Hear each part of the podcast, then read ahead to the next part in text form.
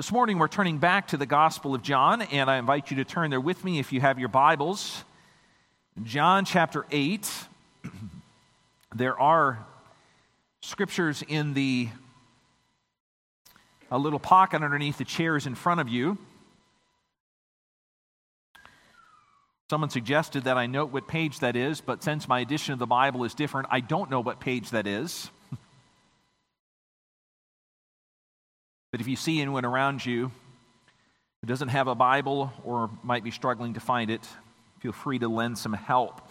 We're in John chapter 8, beginning at verse 12. I'll be reading through verse 30.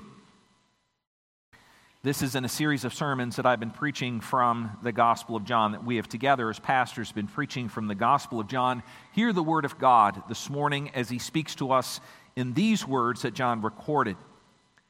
Again, Jesus spoke to them, saying, I am the light of the world. Whoever follows me will not walk in darkness, but will have the light of life.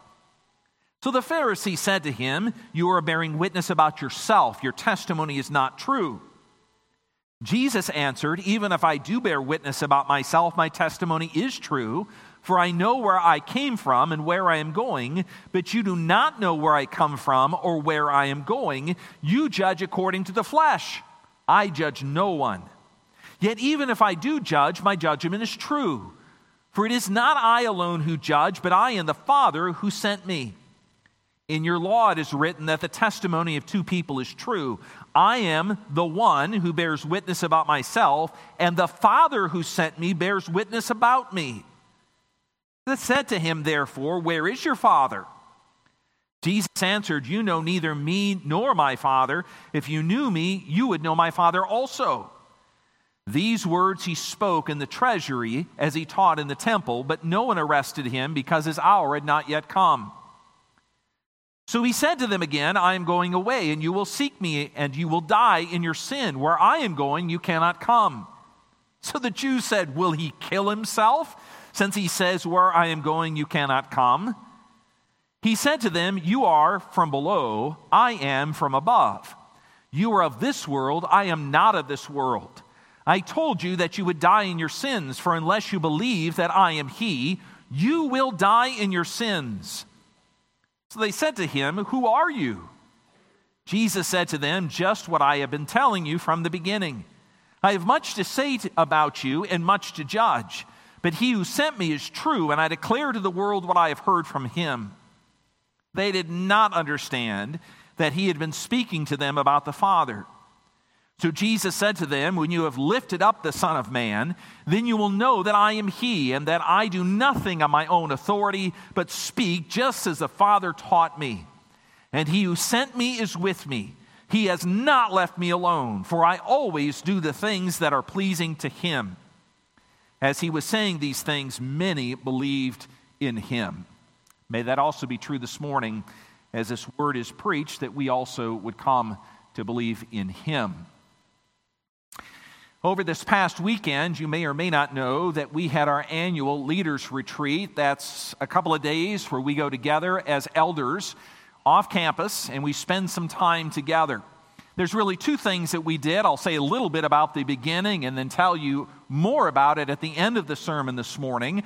For the first night, I ask each elder to sort of give us an update on how they're doing. So, how are things in your family? How are you doing in your work? How is your walk with the Lord? And what is it like for you to serve as an elder in this church? Each man gives a report for 20 minutes or so, and then we pray at length for that man. We went all the way around the circle. It came to my turn. And one of the things I noted last year has really been impressed upon me again this year. And the thing that I noted to my brothers, as best as I can recall, it certainly is very much in my heart this morning, is that it took me many, many years to figure out that my calling as a pastor was not to lead, but to follow. Now, I say that as a pastor who has been trained in leadership, and I don't mean to say there's no responsibility to lead. I do believe that's true. And later on, when I talk about some of the things that we have discussed, a little bit this morning, but then more in a couple of weeks when we have a town hall meeting that you're all invited to. When we talk about those things, you'll see some of the things that we've been called to lead into, and I'm responsible for that, much of that. But for a great deal of my life, and maybe this would be true for you also, you spend your life worrying about how you can plan best for the future.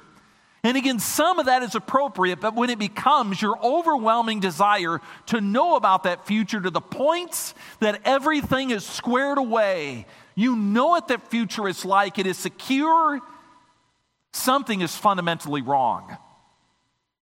And that's what I did for many years as a pastor, thinking if I only worked hard and planned well enough, everything was going to go the way I wanted. And the Lord has taken many years, more than 20 years, to show me that my fundamental attitude as a Christian and as a father, as a husband, and especially as a pastor is that I am called to be a follower first before I'm called to be a leader. As easy as it is for me to say that this morning, I want to challenge you in this passage whether you are willing whether you are willing for Jesus to lead you. To ask it more specifically, can you trust Jesus to lead you? Because Jesus is claiming that ability this morning in these verses that I read to you from John chapter 8. Maybe that's difficult to understand. So, the first thing I want to do this morning is explain to you just that first verse where Jesus spoke to them, saying, I am the light of the world. Whoever follows me will not walk in darkness, but have the light of life. You might know that the Gospel of John has many of these I am statements. They are explicit claims that Jesus is, in fact, the great Old Testament God, that the God the Israelites worshiped in the Old Testament is now revealed in Jesus Christ. He said, I am to Moses, and Jesus now says over and over in John, I am. And here he says, I am the light of the world. To appreciate what Jesus meant when he said that, I want to remind you of something that I noted last week. In case you were not here, I'll repeat it this morning. The section that precedes this, that I have bracketed in my edition of the Bible, maybe also in yours, says the earliest manuscripts do not include the first portion of John chapter 8. What I said last Sunday is there's a lot of uncertainty about where this story, where this historical event should be placed in our editions of the Bible. And our editors place it here at the beginning of John chapter 8. I believe it's historically true. We're just not certain where it should be placed. And I note that again because when we start in verse 12, I want you to think very clearly that Jesus is still at the festival of the tabernacles in Jerusalem. You can look all the way back to the beginning of chapter 7 and see what is called the Feast of Booths or the Feast of Tabernacles introduced there. And at that point, it says that Jesus initially did not go up to that festival and then came to that festival later. And if I can just, just put it this way, this is the first time that Jesus really appears on the scene of Jerusalem. And the crowds are flocking to him, and people are listening to him. And Jesus makes some of the boldest claims that he'll ever make in his ministry here at the Feast of Tabernacles. And in order to understand what Jesus means in verse 12, I am the light of the world, you have to know what would happen at the Feast of Tabernacles. You might remember that this feast as a whole was a celebration of the Old Testament period when God had brought the Israelites out of the land of Egypt through the Red Sea and he had cared for them for 40 years in the wilderness. He'd given them manna to eat, brought quail from the, from the desert. He had fed them and he had given them water from the rock, and they had lived in booths, or what we might say, they lived in temporary shelters, sort of like tents. That's what they did for 40 years, and God had taken care of them the entire time. But there was one part of that festival that celebrated a particular part of the Israelite period in the desert. In Exodus chapter 13, verses 21 through 23, very early in the time in which they wandered in the desert, we read these words And the Lord went before them, that is the Israelites. He went before them by day in a pillar of cloud to lead them along the way, and by night in a pillar of fire to give them light, that they might travel by day and by night. The pillar of cloud by day and the pillar of fire by night did not depart from before the people. And we read about not only God leading them through this fiery, fiery crowd when they wandered through the desert, but we read about one particular time where God appeared in this fiery pillar or cloud to protect his people. When the Israelites crossed through the Red Sea, he parted the waters. The pillar of cloud, it says in Exodus, present, prevented the Egyptians from following after the Israelites and killing them. So, if you're wondering what the Israelites would have been celebrating at the Festival of Booths, a celebration that went on almost eight days, imagine the celebration. Every night when it became dark, there were giant torches that were placed outside outside of the temple. And these torches would burn all night, and the people would take to- smaller torches and light them from the larger ones, and they would celebrate, not for 15 minutes or a half hour or an hour. They would celebrate through the night that in the middle of darkness, there was the light of God that protected them and especially led them when they were incredibly vulnerable. They would wave these torches the best illustration I could think of is if you're a child and it's 4th of July and your parents give you these sparklers and you run around and you're so thrilled, these sparklers setting off all this color. You think to yourself, this is beautiful and wonderful. That's nothing compared to what the Israelites were celebrating at the Feast of Tabernacles. It was mind blowing. God had protected us for 40 years through the light of his cloud. He had protected us in the moment when we were most vulnerable from the Egyptians. And for 40 long years, in the darkest period in our history, God gave the Israelites light out of darkness, life out of death. And it is into that celebration of the light comes Jesus making this audacious claim here. In verse 12, he says, I am the light of the world. Whoever follows me will not walk in darkness, but will have the light of life. The light of life makes perfect sense. The Israelites had received life.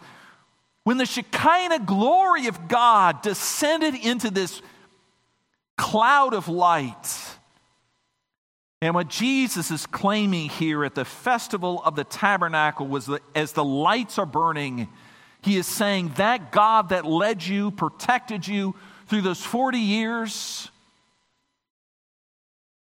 here I am. I'm the one. I'm the one that leads you and protects you. That light was meant to lead you to me. And to make that claim even more incredible, Jesus extends it in two ways beyond most likely what the Israelites would have been anticipating. He first claims to be the light of the world. Do you see that? Jesus says, I am the light of the world. Whoever follows me will not walk in darkness light of the world. The Israelites would have thought of that light in terms of protection and leading of the Israelites, not the light of the world. Now, Jesus is coming saying, This light, I will lead not only a few people or just the nation of Israel. I am claiming to be the light of the world. There is no other, only me. I am the one who's capable of leading human beings. Maybe it reminds you of John chapter 1, verse 4, where it says, In him was life, and that life was the light of men. There's no other light, Jesus is claiming. No one, uh, no one else to lead you, only me. I am the light of the world. The second way that Jesus extends that claim of the Old Testament, I am light, is by calling the crowds to believe in him. He says, Whoever believes in me will walk in light and never in darkness. He does not tell them to go back and believe in the God of the Old Testament. He tells them to believe in him. I'm not dividing the God of the Old Testament from Jesus. I'm simply saying any good rabbi would have said to the Israelites, believe in the God who led you through the wilderness. Jesus goes further. He says, believe in me. I am the God who led you in the wilderness. I'm the one. Does that impress you this morning? That Jesus, in this I am statement, is making this bold claim that God protected and led his people in the Old Testament by the pillar of light. And Jesus now says, I am the embodiment of that work of God. I can protect you. I can lead you. I am the light. I am the light of God. I want you to hear that very clear this morning, wherever you are, because that claim was not only intended for the Old Testament Israelites, it's also intended for you. Here's the claim when Jesus says, I am the light of men, if you believe me, you will never walk in darkness, you will have light. Jesus is making that claim as clearly here this morning to you today as he made it at the tabernacle, tabernacle here in our passage. It is almost certain that some of us wonder, perhaps most of us, even all of us, wonder about protection and care. For much of our pastoral prayer this morning, I prayed, and hopefully it was true for you as well, about the need that we have for God to lead us, to protect us, and to lead us. And in this passage, Jesus is saying the protection and the leadership that you need, I am the one who is giving it to you. Think of how much time in life we spend trying to hang on to the things that we believe will give us control over what will make our lives good, complete what we want. And Jesus totally reverses that. He says those ambitions, those goals, that time, our energy, our lives, they belong to Jesus. He has the right to claim them. Jesus says, I am the light of life. Are you willing to do that this morning?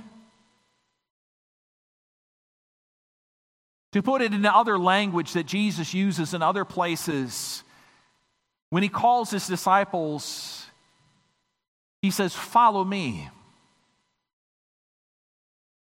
Or in another place, he says, If anyone would want to be my disciple, he must deny himself, take up his cross, and what? Follow me. It will require you to give up your sense that your life belongs to yourself. And I have to tell you this morning, that is one of the hardest callings in life. As I noted at the beginning of this sermon, it may take many, many years for that reality to become true in your life, but it begins somewhere. And Jesus is calling in this passage to these folks the Feast of Tabernacle and to each one of you this morning, whether you believe in Jesus Christ or you're just hearing about him this morning, to follow him, to give yourself over to him, to rest in him, to rely on him, to respond to Jesus saying, I am the light of the world. So here's the second thing I want to ask for you this morning. Why in the world would you do that? Why would you do that? Why would you believe Jesus' incredible claim? And as complicated as the following verses are, I think they make two compelling reasons that Jesus gives to these people who are listening why that should be true. The first reason comes in verses 13 through 20, where Jesus makes the claim that he is fundamentally different from everyone else. He's not calling you to follow someone who is like your father, your mother, your friend, some politician. He is in an indifferent category. Now, let me explain to you why that is. These are not easy things for us to follow, so I'll do my best to explain them to you and give you the core of this first reason. In verse 13, after following, immediately after Jesus makes the claim to be the saving, leading Savior, the light of the world, the Pharisees say to him, That's not possible. And it's a reason of evidence. Jesus is making that claim about himself. They say, Where is your proof? Who else says this about you? Doesn't there have to be another witness? You're your own witness. Who believes claims about yourself? I can understand to some degree why the Pharisees are asking this question.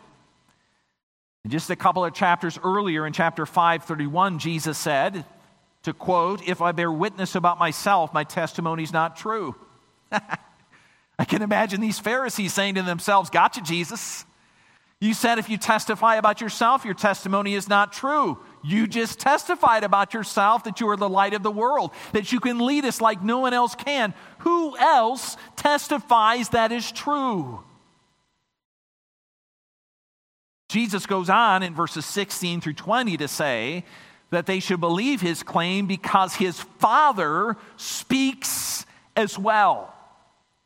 Verse 18 says, I am the one who bears witness about myself, and the Father who bears witness about me does as well. It's not me alone, it is the Father who testifies along with me.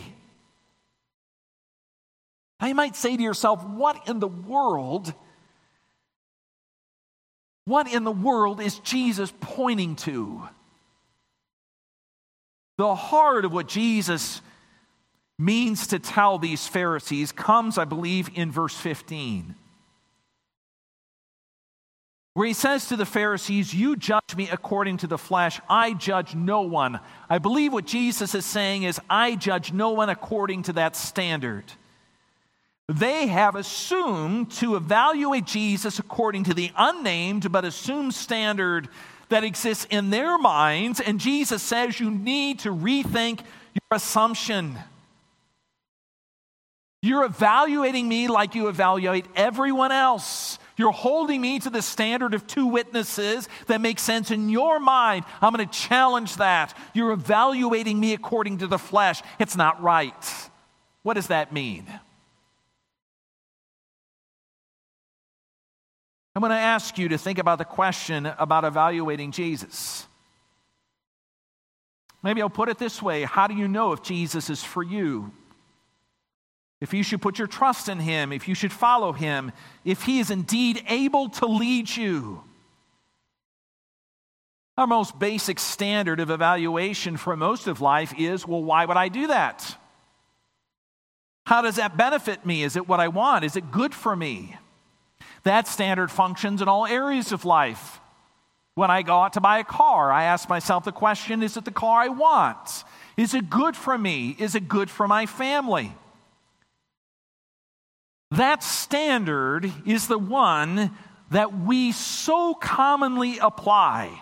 It's also the reason it's difficult to parent.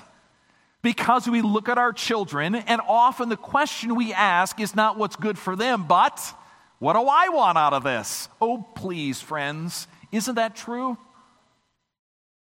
Why are you making this so difficult for me? This is my life. Why can't you just be what I want you to be?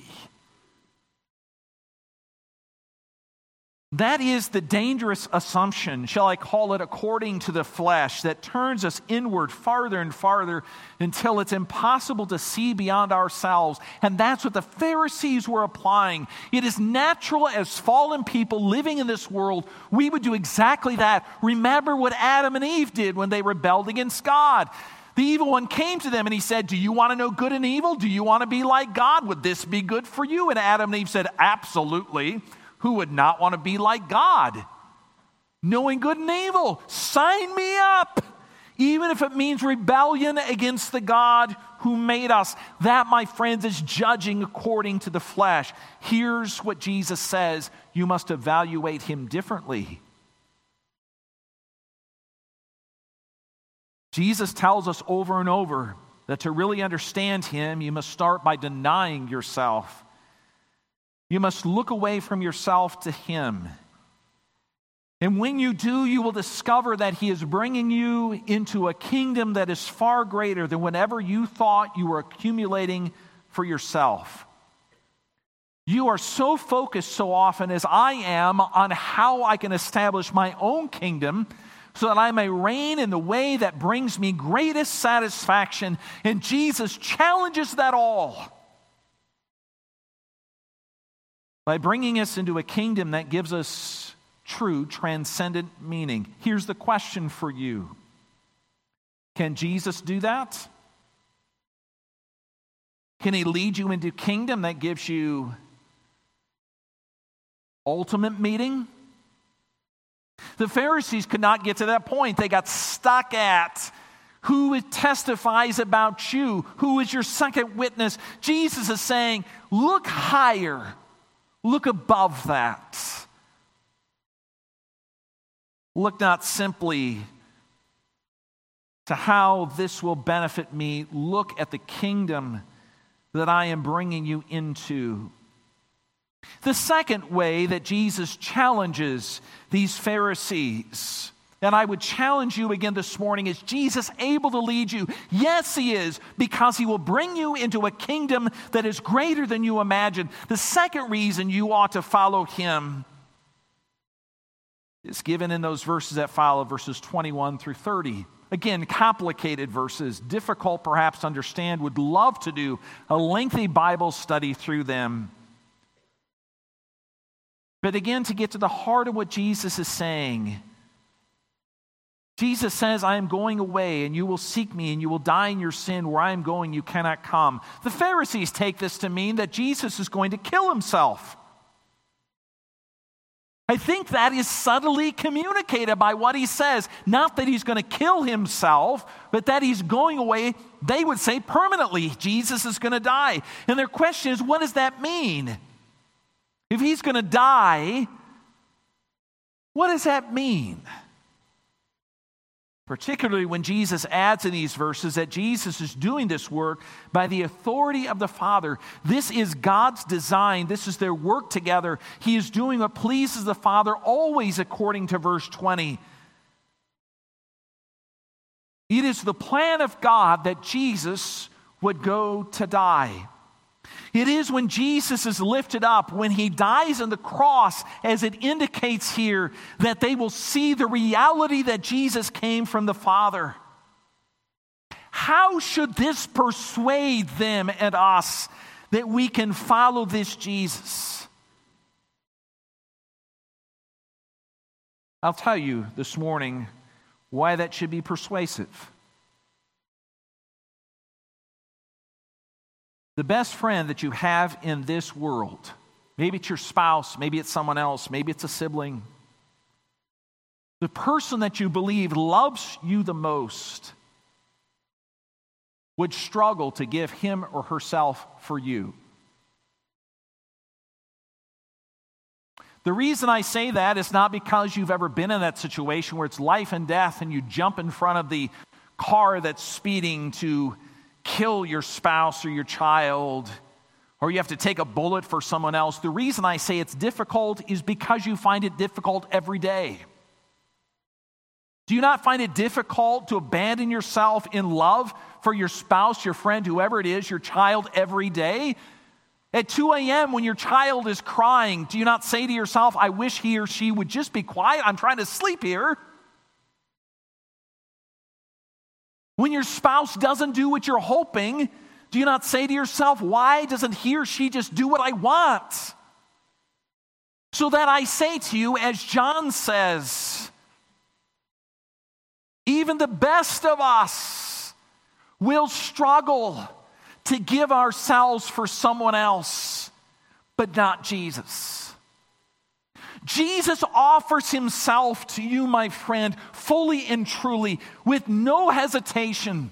He's not looking for something from you so that this is a fair exchange. He's not saying to you, when you are everything that I need from you, I will give myself. No, Jesus comes to you when you're weakest, when you have the least to give. It is the nature of the mercy of God that He will come to you in your need to offer you help.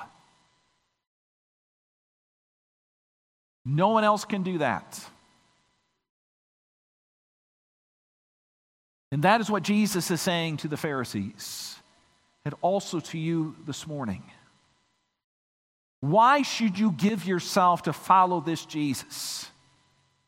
Not only will he bring you into a kingdom that is beyond our imaginations, but he will bring you there by his own mercy. He will willingly go to the cross in your place, suffering the punishment that I deserve. And he does so freely. So, why would you not follow him? Why would you not? Jesus says in John chapter 8, I am the light of the world.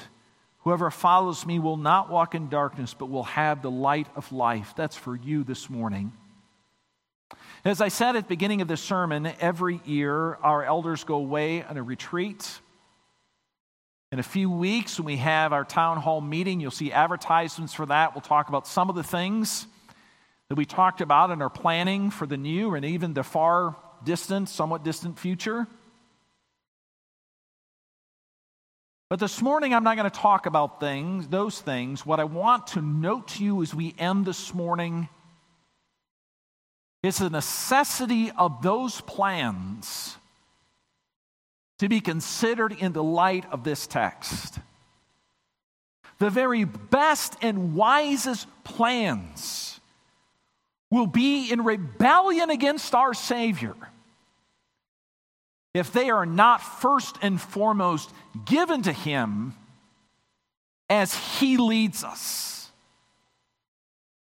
I think I can confidently say this for each one of the brothers who was there this weekend. Our desire as leadership in this church is to follow first before we lead. May that be true for us, for me personally, for our leadership as a whole. But then, my friend, wherever you are in life, whatever that means that you must give up, would you see in Jesus Christ the one who makes not only the claim to be able to lead you, but would you see he has every right and he has every ability to make that claim? Let's bow in prayer.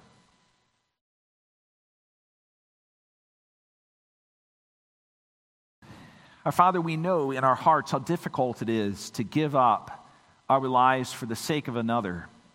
We wrestle with that over and over. And to think of the marvelous grace of Jesus, the Son of God, God Himself, who came into this world and willingly gave Himself in our place. Lord, we run to Him this morning. In all of our difficulty, in all of our struggle, in all the places in which we are uncertain, in all the places that we wonder about the future, Lord, we give them to our Savior Jesus, who said he was not only able to bear the weight of those things, but Lord, he's also a merciful God. So much of our lives is spent trying to protect ourselves from harm. Lord, show us that with Jesus Christ there is no need because Jesus will protect us as he leads us, as certainly as that cloud of fire protected the Israelites in the Old Testament. He will keep us, he will protect us, and therefore he is able to lead us. Lord, may we know that this morning as we come in Jesus' name. Amen.